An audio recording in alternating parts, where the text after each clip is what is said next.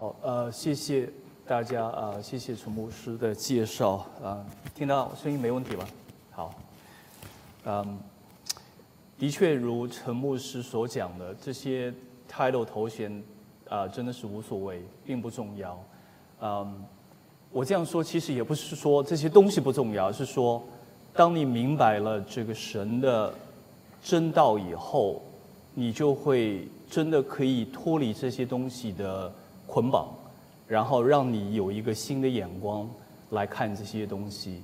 呃，所以今天呃，我也很感谢可以再次回到这里给大家分享啊、我的一些呃读圣经的想法。呃，就上次我来的时候跟大家讲了我的呃一些故事，就是我个人的故事。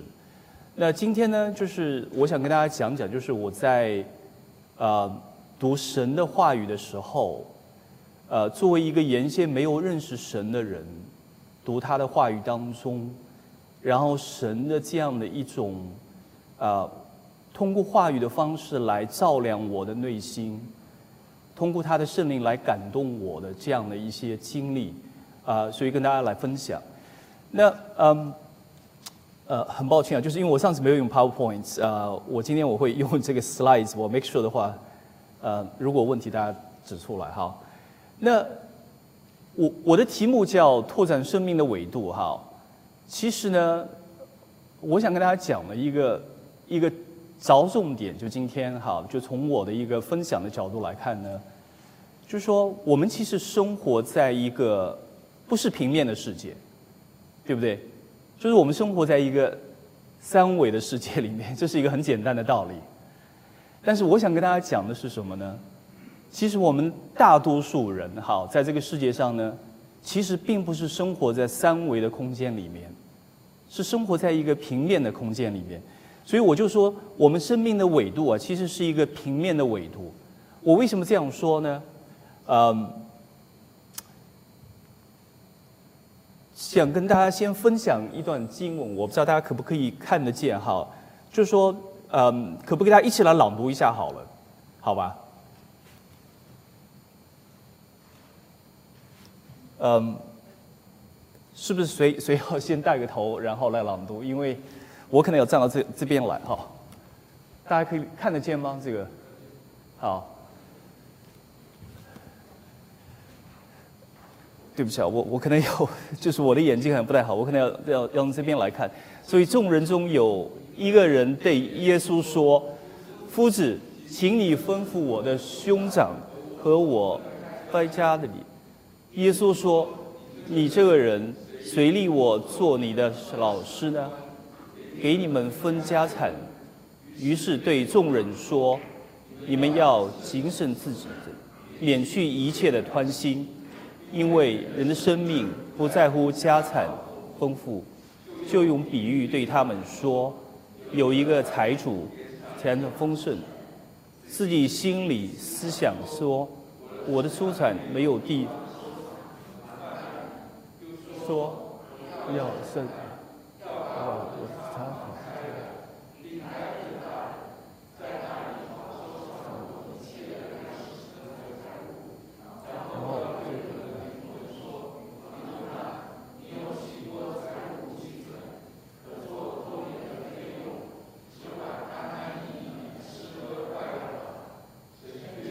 跟他说：“无知的人呐、经验力量，你所见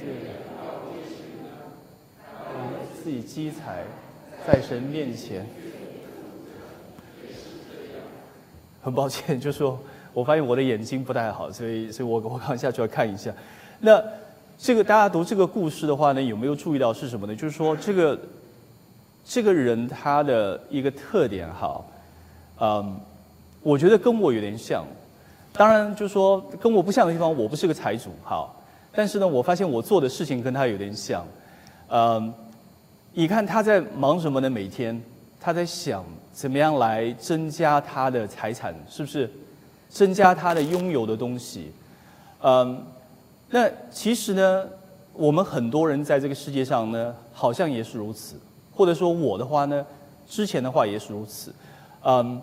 就是我们可能会想到去一个好的学校念书，OK，因为有个好的学校的话呢，然后就可以找到一份好的工作，啊，然后呢，你你就开始慢慢的积累家产，你可以，啊，希望买一个更大的房子啊，然后如果有更多的积蓄的话呢，你可能会想到哦，养老金啊，for one k 啊，那些东西都都很重要，是不是？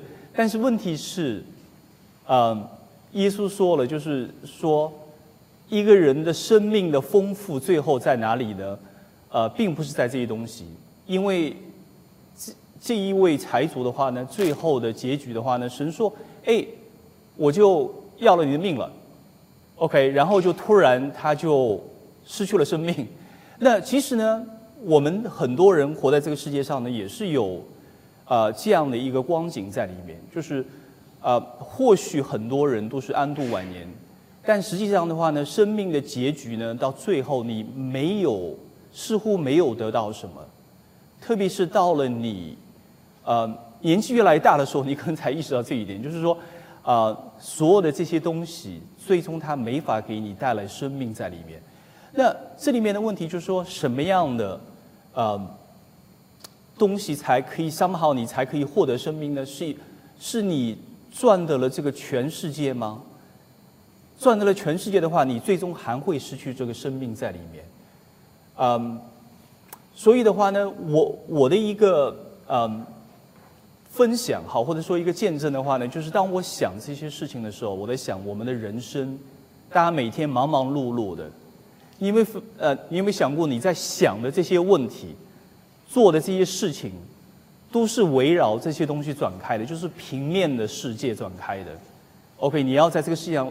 积蓄更多的财物，啊，更多的资源，呃，更多的积蓄，更大的房产，更多的更高的社会地位，这些东西 somehow 给你一些很强的 security 在里面，但是最终的话呢，你是得不到生命的，啊，所以耶稣说，一个人赚得了全世界，却失去了自己的生命，就是我们如果只活在这个平面的世界里面的人的光景在里面。哪怕我们赚得了全世界，我们最后还是会失去这个生命。那我今天想跟大家分享的是什么呢？就是说，我们要突破这样的一个平面的眼光在里面。那呃，突破的这个方式呢，也很简单，就是说，呃，就是看到一个纵向的一个纬度在里面。就是我们平时看到的是平面的纬度，我们每天想着的。什么样的事情让你烦忧？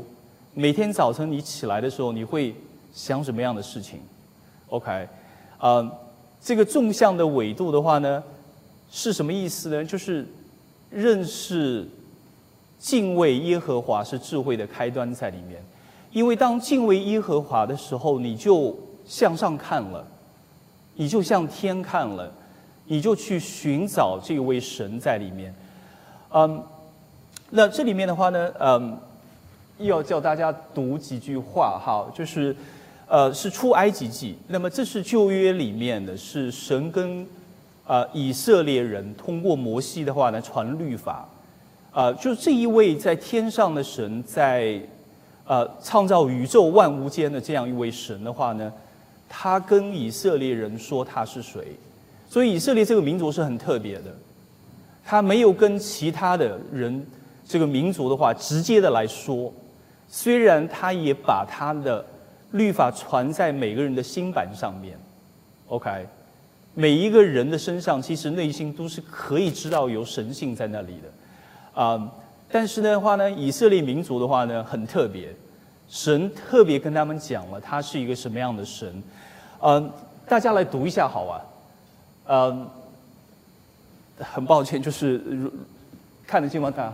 我们可以读一下好了，那个神吩咐一切的说：“我是耶和华神，神将主在起，除我以外，你不可以有别的神，不可为自己要有所像，也不可说是神像，仿佛像天下地或地下水中的，不可跪拜这些偶像。”也不可信，因为我耶和华神是祭神的神，恨我的，我必追求他，复制，直到三四代，爱我守我，我印象他的，直到千代。到，嗯，读这个律法的时候，我的感受是什么呢？就是因为我是学法律的，嗯，如果说你到了 Massachusetts 来的话，Massachusetts 有一个法律，somehow 你从来没有听说过的，OK，啊，但是呢，有人告诉了你，结果你就发现呢，你其实一直在违反这个法律。你会是什么样的感觉？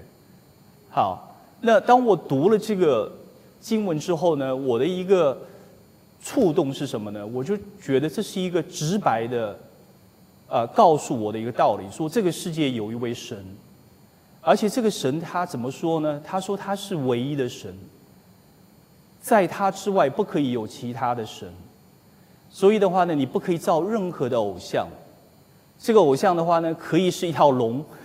或者说是，呃，一个动物，或者说是一个人的一个形象，啊，各样的东西我们都可以把它雕刻起来，然后来敬拜它，就好像我们在中国各地有很多庙宇一样的，那些偶像放在那里，很多人会敬拜它。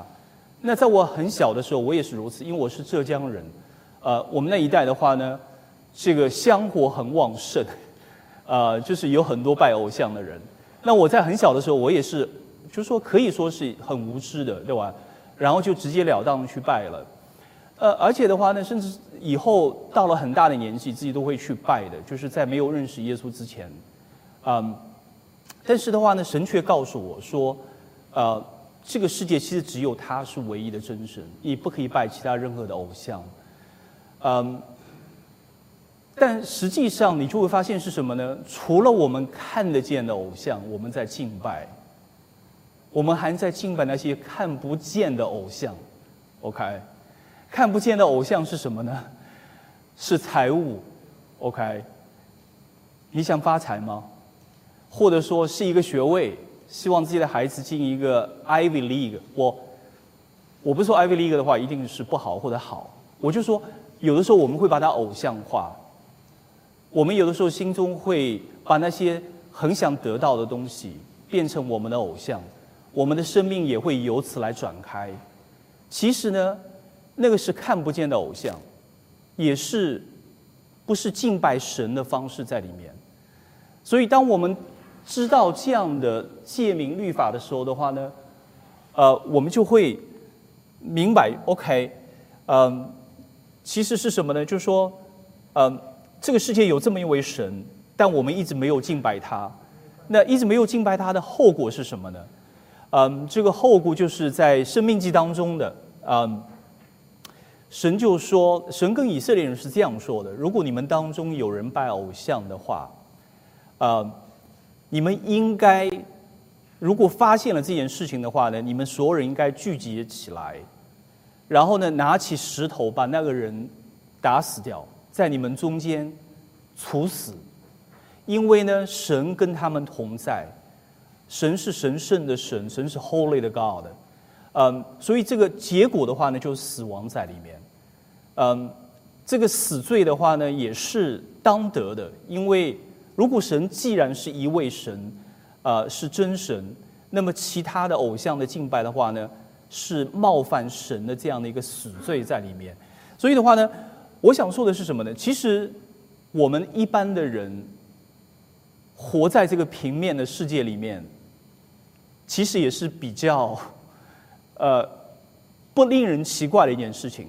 因为当我们向天观看的时候，向这一位神观看的时候，我们又知道这个神跟以色列人讲的律法的时候，其实我们是没有盼望的。就说这一位神，我们是冒犯他的。而冒犯这位神的后果是死亡在里面，所以，所以这个其实是个坏消息。从这一项来讲的话呢，我们人其实是蛮可怜的，是跟神隔离的，这样的是一个现状在里面。但是呢，我今天想跟大家讲的是什么呢？呃，就是要要特别分享的，也是也是我觉得福音的这个好消息在里面，就它的真道在里面。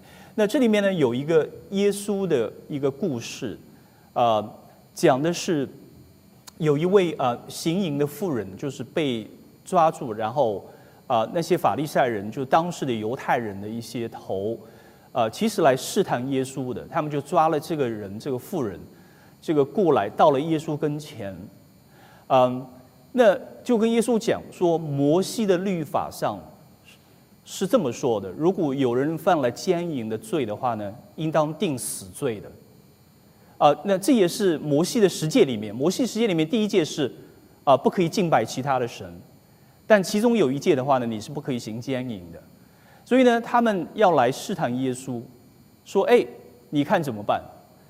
嗯，那耶稣的回应呢是这样的，跟他们讲说：“你们当中。”没有人犯罪的，没有一个人犯过罪的人，你们可以留下来拿石头来砸死这个人。那结果的话呢？耶稣说完这个话以后，嗯，很多人就离开了那个地方。先是那些老的人离开，后来是年轻的离开，说明这些人还有自知之明，是不是？他知道他自己是有罪的人，呃，犯了罪的人。结果呢？最后只剩下。两位在那里面，一位就是耶稣，另外就是妇人。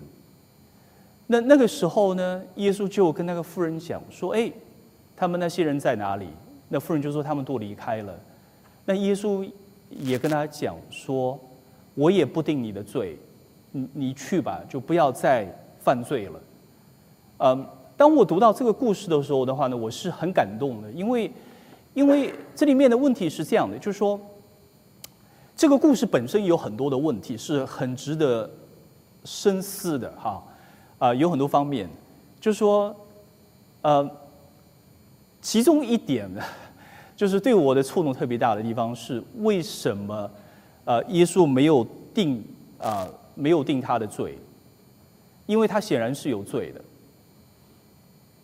对不对？他显然是有罪的，而且这个当中的话呢。谁是有权柄来定他的罪的？也是只有一位，就是那个从来没有犯过罪的，因为其实他是神的化身在里面，是耶稣，但是耶稣却没有定他的罪。嗯，这个这个问题的回答，也是我开始认识耶稣的，呃，就是说可以说是让我，嗯。重新认识，或者说真正的认识耶稣的一个开始在里面，嗯，因为，因为怎么说呢？就是如果说耶稣他是一个公义的神的话，他应该来审判这个妇人，因为这个妇人犯了罪了，但是他却没有这样做。那我的答案的寻找，就是开始寻找这个答案的话呢，我是从呃读约翰福音里面。呃，这个开始的，就是说，呃，第一章的话呢，约翰福音开篇第一章是很有意思的，说太初有道，道与神同在，道就是神。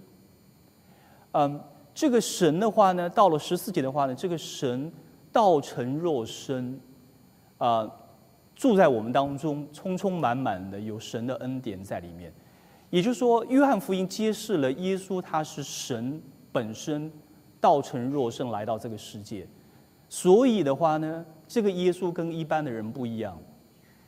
当耶稣跟他们讲的时候，你们当中谁没有罪的人，没有犯过罪的，你们可以在这里把这个拿起石头来砸这个妇人的时候，所有人都走了。但是耶稣在那里，因为他是公义的、完全无罪的神的化身在里面，道成肉身的神。那因为这个原因的话呢？从这意义上来讲，就是说最有权柄来定罪的神，耶稣，他却没有定罪。这是为什么呢？因为他是神的羔羊。那我来，待会儿我会来解释哈。就是约翰福音里面有一个记载，就是描述耶稣是谁的时候呢，他是通过施洗约翰来讲的，说神的羔羊除去世人的罪孽。神的羔羊来除去世人的罪孽。嗯，在以赛亚书里面，专门讲到说，将来会有这么一位啊，来到一位救世主米赛亚，他会来到这个世界上，他会来担当世人的罪在里面，就是因为他的鞭伤，我们会得到医治，因为他在这个啊，因为他用身体献上，因为他的牺牲，我们可以因此啊不被定罪。所以的话呢，呃。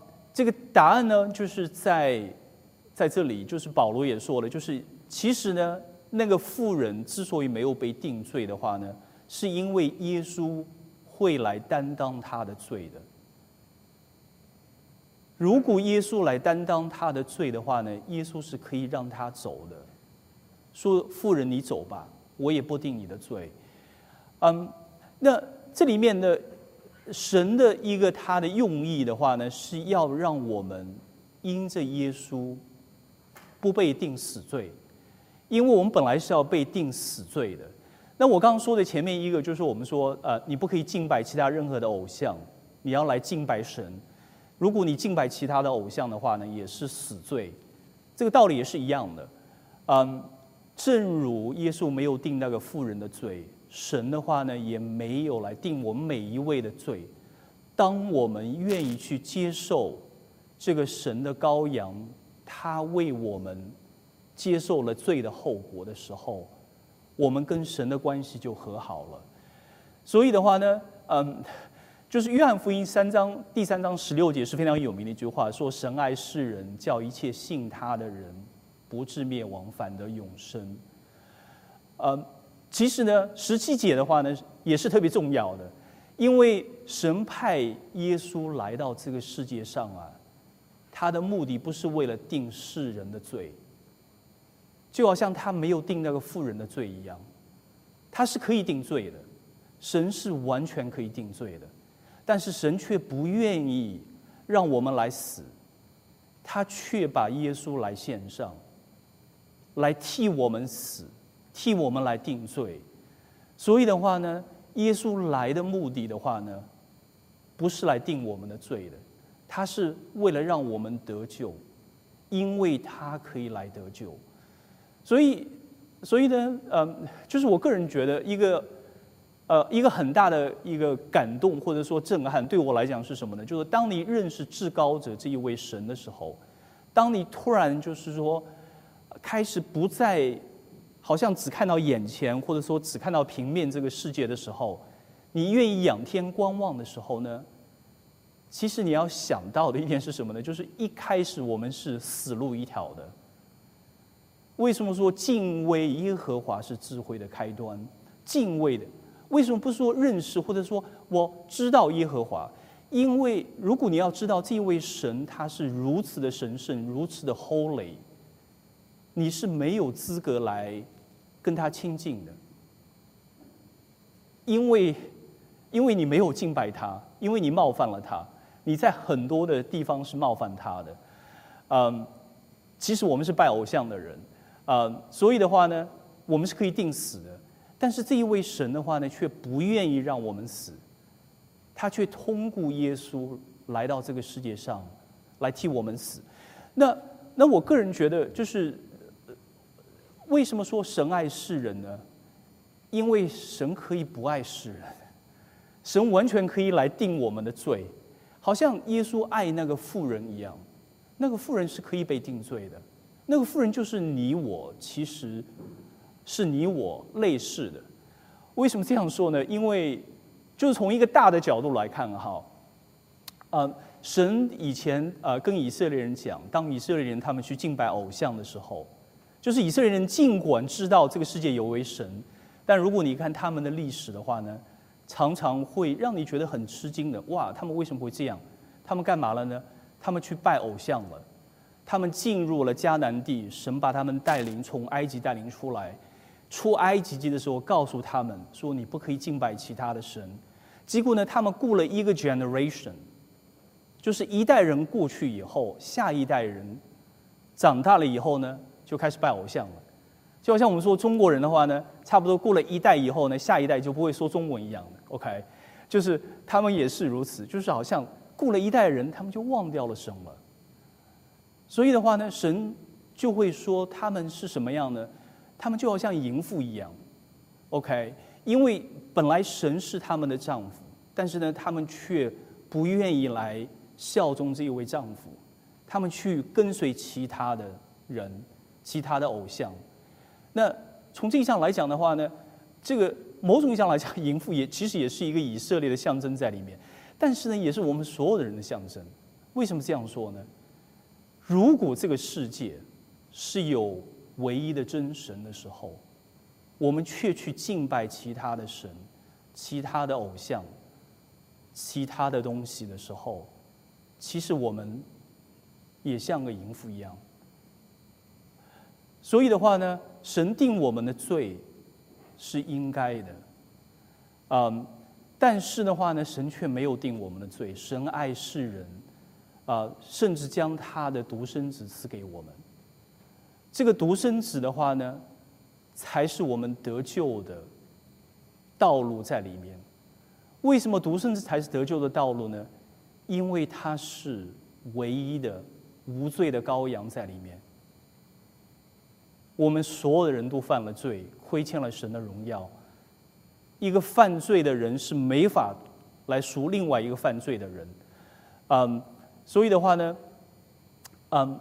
我特别想跟大家分享的地方是什么呢？就是，嗯，其实其实你会发现是什么呢？就是说，当有人告诉你说这个世界有真神的时候，有创造天地万物唯一的神的时候，你当然可以说啊，那我没感觉，我也我也不觉得有神，这就是就是你这样想也是正常的。但是呢，即使你这样想的话呢，也不会说这个世界就没有神了。你明白我的意思吗？就是说，这个世界有没有神的话呢？神其实是一个很有慈爱的神，也就是说，他愿意告诉我们，他是真神在里面。如果他不告诉我们的话呢，我们会觉得很模糊。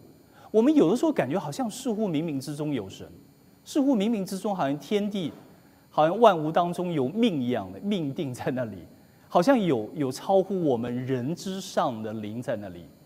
但是呢，神却把它说得很清楚。神就这样直白的告诉以色列人说：“我就是创造天地万有的神，我是唯一的神。”所以的话呢，这个这样的一个告白，其实是一个直截了当的方式。但是一个后果是什么呢？就是说，嗯，我们当我们不不去敬拜这个真神的时候呢，我们的身上是有什么呢？的确是有神的震怒在我们的身上。他的震怒是公义的。因为我们没有去敬拜该敬拜的，所以这个震怒的话呢，是因着耶稣基督才会被拿掉的。也因为这个原因的话呢，嗯，我们就可以得救在里面。嗯，所以的话呢，我们嗯，就是当我们被耶稣得救了之后呢，我们我们的信心就会很不一样。我们不一样的地方在哪里呢？我们去面对神的时候，我们的心里面会有平安在里面。我们今天去啊面对神的时候，我们的心就会说：感谢你，因为你通过耶稣，让我的罪的话呢洗去。因为我的罪洗去的话呢，所以我因着耶稣，我可以被 justify。嗯，就是好像好像有一个呃，你你如果去出庭的话呢？呃，或者说你被控告的时候，有人控告你，那个那个魔鬼的话，他就会控告你说你犯了罪了，因为你没有敬拜神。呃，但是的话呢，有另外一方是什么呢？怎么样来辩护你呢？啊，因为有基督耶稣已经死了，而且他为你的罪而死，谁能控告你的罪呢？因为耶稣基督已经替你死了，他已经替你的罪流了宝血。所以他可以让那个妇人走，我不定你的罪。所以，所以这样的一个呃平安，就是让你去面对神的时候，你会有这样的信心，你就觉得这个关系已经修复了，这个关系已经和好了。这样的一个和好的关系，赐给你的力量，赐给你一个新的一个纬度，一个纵向的纬度在里面，啊。是一个全新的认识在里面，是一个生命的重新的开始在里面。嗯，那就是说，呃，在诗篇当中专门提到说，嗯，谁能够来赎赎我们的这个生命在里面？谁能够赎我们的生命呢？你就会发现在这个世界上，好像一一 life for life，you know，谁能够换你的生命？你你愿意把你的生命卖掉吗？如果有人愿意出个一百万，你愿意卖吗？有人出 出很多钱，你愿意卖吗？啊，所以，呃，但是即使出了很多钱之后，也买不了你的生命。为什么呢？当我们明白我们得救的原因是因为耶稣的宝血的时候，我们就知道要赎我们的生命的代价是很大的。是神的，他道成肉身的耶稣流的宝血。这个宝血能够卖多少钱吗？这个宝血比最宝贵的钻石更昂贵，没有人可以付得起这样的钱。那是什么意思呢？就是说，当我们被神所赦免的时候，其实我们要明白，就是我们的罪的代价是很大的。神已经替我们付了这么大的代价，那这样的一个纬度的话呢，就是我们可以，就是当我们跟神的关系和好的时候，当我们看到神是如此的爱我们，虽然我们犯了死罪，他愿意替我们死的时候，这样的一个纬度的话呢，呃，就真的是会重新的来让我们去反思所有的一切的东西。OK。那我的意思什么意思呢？就是说，当我们有这个纵向的纬度的时候呢，我们再去看平面的东西的时候，我们就会有一个新的眼光。这个眼光是你以前没有的，是你不认识神之前没有的眼光。那不认识神之前是一个什么样的眼光呢？你跟人怎么相处？我，你跟人相处的话呢，好像在单位里面，或者说你的邻居，或者说你的朋友，很多时候你是 tit for tat，OK？啊，就说，你你容易爱那些爱你的人，但是你会恨那些恨你的人。简单的来讲，单位里面谁对你好的话，你会对他好一点；谁如果对你不太好的话，你又会对他不太好。你看了都觉得很烦，是不是？呃，所以的话呢，很多时候你的生命当中的转开也是这样的 strategy 在里面。你要交那些朋友，你觉得那些朋友的话呢，似乎可以给你给你带来更大的好处在里面。OK，但是你却不愿意去结交那些好像不如你的人，你觉得啊，他们这些人给你添更多的麻烦，也不会给你带来什么好处，你明白我的意思吗？就是说你的思考的境界是没有一个纵向的维度的。那么有了纵向的维度之后呢，你再去看的时候，你就会不一样，因为你是一个被神怜悯的人，你是一个，嗯，你身上的罪。是很很贵重的罪，或者说代价很深的这个罪的话呢，因着耶稣的宝血，给你救赎了。那这样的一个结果是什么呢？这样的一个结果的话呢，就是，嗯，这样的一个结果的呃一个一个感动是什么呢？就是说你突然就发现你的一个新的这样的一个。身份在里面，新的眼光，就是说你跟神的关系，你是他的儿女，你会叫阿爸天父在里面。那因为你跟阿爸天父这样的关系，使得你去看周围的人的时候，你也会有这样的一个身份跟眼光去看。那我这边就跟大家讲一个特别，其实其实我这个图的意思就是说，呃，就是说三维空间的意思，这是一个。画的不太好的一个图，就是，呃，当我们有这样纵向的一个纬度的时候，我们的横向的纬度就完全的被纵向的纬度呢所改变在里面。你们看到这个十字架吗？这个十字架也是如此。这个十字架它不是一个横的东西，它有一个竖的纵向的纬度在里面，是让你打开向天仰望，看到天赋。看到你是天父的儿女的时候，一个新的意象在里面。那这个新的意象的话呢，有很多表现的方式。我可以说，这个表现的方式是无边无际的。但是我今天给大家举一个简单的例子，OK？这个例子的话，什么例子呢？就是宽恕的例子，饶恕人的例子。OK，那彼得的话呢，有一次问耶稣说：“嗯，应当 OK，就是应当原谅我的弟兄多少次？如果有人冒犯我了多少次？啊，七次可以吗？哇，七次已经很好了。就是说，你大概说大概事不顾三吧，三次就够了，是不是？但这个彼得的话呢，觉悟比我们高很多。他说七次可不可以？结果耶稣就跟他讲七十个七次，OK，七十个七次，那这个好像是一个很大的数字，就几乎你大概可以要原谅所有的人了，是不是？七十个七次啊，啊，你可以想象到目前为止你生命当中，你原谅过了多少次？不要说对某一个人，大概原谅过了多少个人哈？嗯，那那我可以这样说哈，就是说一个不信神的人。他去处理这样的事情的时候，他会怎么处理呢？他可能有很多很好的想法。举个例子，他可能在想：“哎呀，我何必生他的气呢？我自己也很难受，我还不如不生气算了，我不要去想他了。”结果他第二天又来烦我了，而且还变本加厉，让我更难受，是不是？所以的话呢，你的心里面会怎么样？会有苦毒在里面。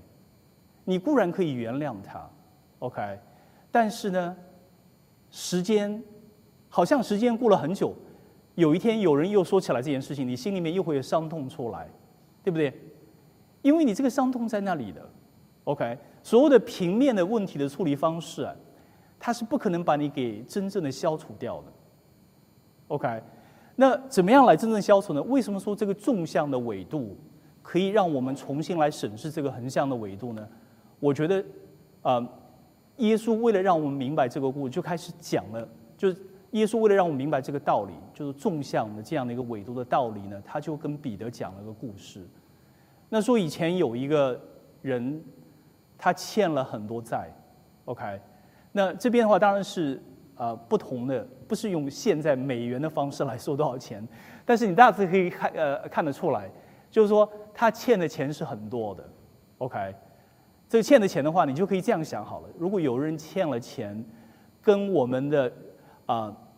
亚马逊的总前总裁啊，钱是一样多的，欠了那么多债，OK，那他是还不清的，这辈子他再怎么干也是还不清的。即使他把儿女都卖奴隶的话，也是还不清。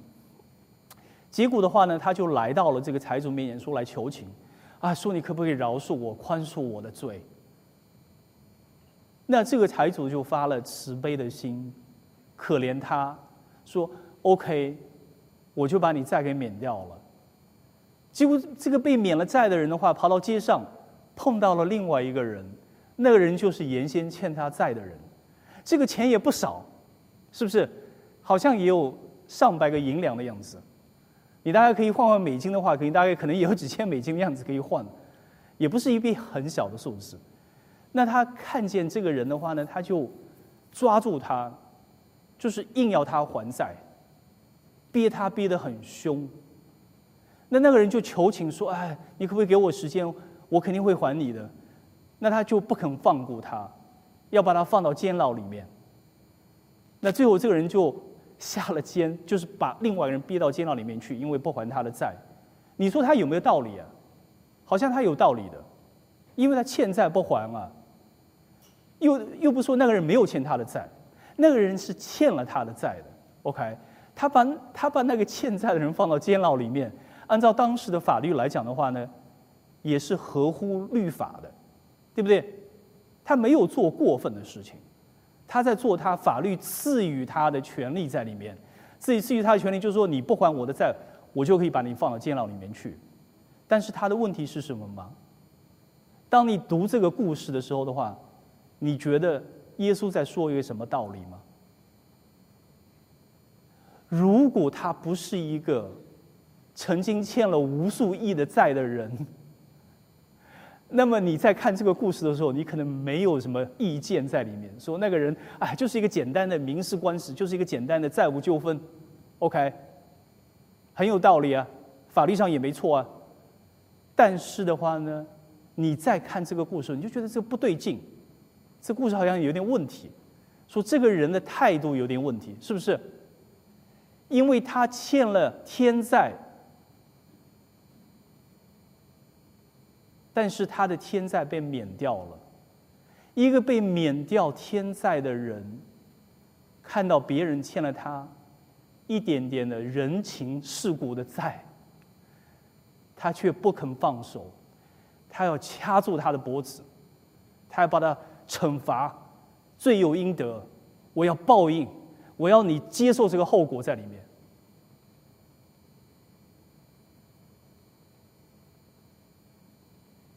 你们明白我的意思吗？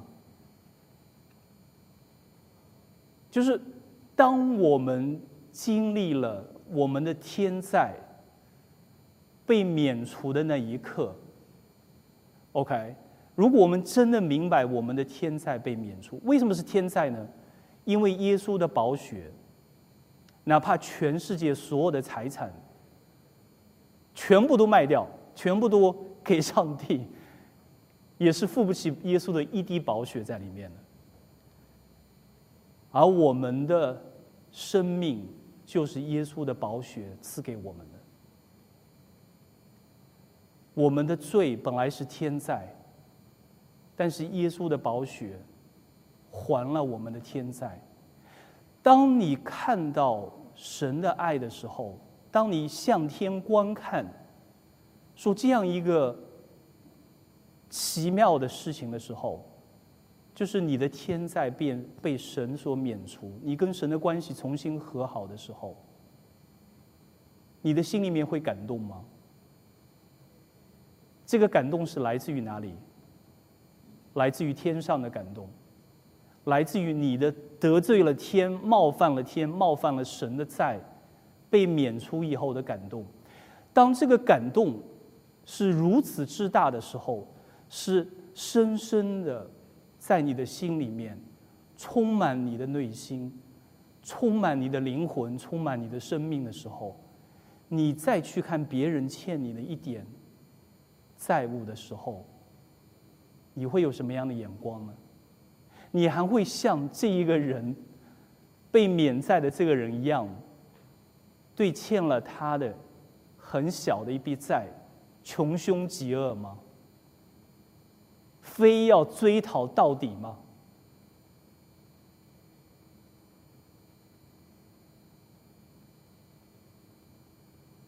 这就是一个纵向的维度，这就是一个生命的维度，这就是一个让你明白真的生命是神所赐给你的，因为有这样的一个从天上而来的纵向的，靠着耶稣的宝血赐给你的生命的维度。然后你再用这个纵向的向天，因为你是阿爸天父的儿女的时候，再去看周围的人，你的眼光就改变了。你不会像这一个人，你不会对别人欠你的债穷凶极恶。这是一个新的维度，这个维度对于一个不认识神、不认识神的爱的人，他是没有这样的维度的。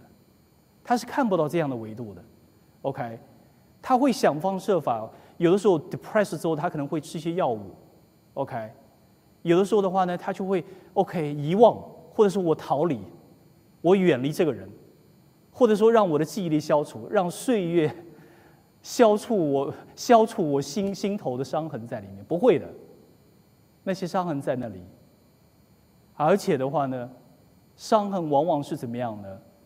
它会有加剧效应，一次两次就是平方乘平方，这个数字会变得很大，好像觉得这个人可能一开始欠了十两银子，欠了，后来就是十两十乘十就是一百两，一千两一万两，但是是什么呢？当你认识纵向的来自于神的对你天债的这样的一个免除之后，有什么样的债务在这个世界上比天债更大的呢？当你真的沉浸在被天灾所免除的这样的一种感动跟喜乐的时候，还有人世间比天灾更大的让你没法免除的债吗？你明白我的意思吗？这就是一个纵向的一个智慧在里面。所以，嗯，所以诗篇说到，就是说神的啊慈爱，就是对我们的长阔高深在里面，就是他的长阔高深的爱，他是蛮有恩慈的神。他是本来可以定我们罪的神，但他却愿意自己亲自的来到人世间，替我们来背上十字架，好让我们的死变成生命在里面。所以呢，我想跟大家说的是什么呢？当你一旦认识了神之后啊，你如果发现在这个世界上还有你什么想不开的事情，OK，你可以怎么做呢？你就来到神的面前，因为凡是你在这个世界上想不开的事情啊，问题的源头不在于你跟那个人的关系，问题的源头是你跟神的关系，你不明白你跟神的关系，你不明白神对你的爱，你不明白神所还的天债。为你所还的天债，当你明白了这些东西之后，你再回过头来，去看看你跟人的关系的时候，你就发现好像海洋跟一滴水的关系一样。OK，神对你的爱是大海，别人欠你的一只一一个债是一滴水，神都给了你大海了。你为什么还要别人还给你这一滴水呢？你明白我的意思吗？我们跟周围人相处的这些问题啊，源头是我们跟神的关系的问题，源头是我们纵向的、更深的来理解神对我们爱。当我们能够走到那里的时候，纵向的这个向天打开的时候，天上而来的爱流到你心里面的时候，自然而然，你看周围的事情，你就明白了，你就放开了，你就愿意 let it go，愿意真的是愿意不但 let it go，而且愿意去爱他们，因为你是接受了神的爱的人。所以的话呢，耶稣教嗯。这个门徒的时候，主导文的话呢，他就说到我们在天上的父啊，愿人都尊你的名为圣。再往下走的时候的话呢，免我们的债，如同我们免了人的债，因为神免了我们的天债，所以我们也可以去免掉别人的欠你的所有的债。再怎么大的债，也没有天债那么大。嗯，所以，所以我今天跟大家分享的就是啊，一个最核心的问题哈，就是说让大家去观看天，抬头仰望，看到你跟神的关系。当你一旦跟神有了这个关系之后啊，这是一个我全新的格局，全新的眼光。你再去看周围的人的关系的时候，也会非常的不一样。我今天给大家这边举的例子，无非是一个小小的例子，其实也是不小的例子。因为宽恕对于很多人来讲很困难，但是我我可以告诉大家是什么呢？几乎在所有的人际关系当中，你都可以回到你跟天父的关系那里去。你为你的儿女忧愁吗？你有没有发现，我们做父母亲的？儿女的话，如果没有成才，我们就很有负罪感。其实你是把自己当成上帝了，你不是掌管儿女命运的神。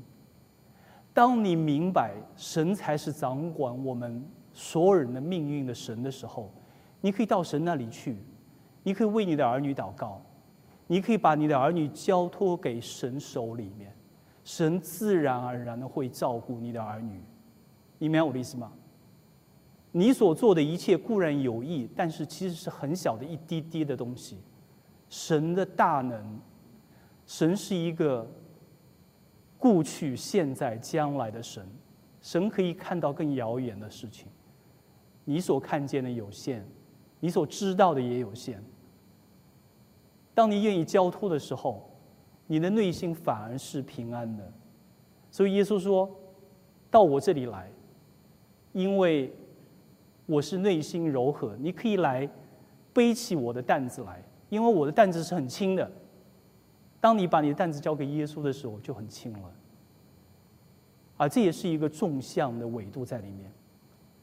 你每天那么累，做那么多事情。”都是你一个人在一个平面的世界里面扛着，OK，抬头仰望，观看天，呼叫阿爸天父，让他赐给你平安在里面，让他的爱来感动你，让他的爱来融化你，来消除你对世人所有的恨在里面，因为他的爱实在是像海洋一样的大。我们我们才是一滴水，所有的人。好，那我今天的分享就到这里，谢谢大家。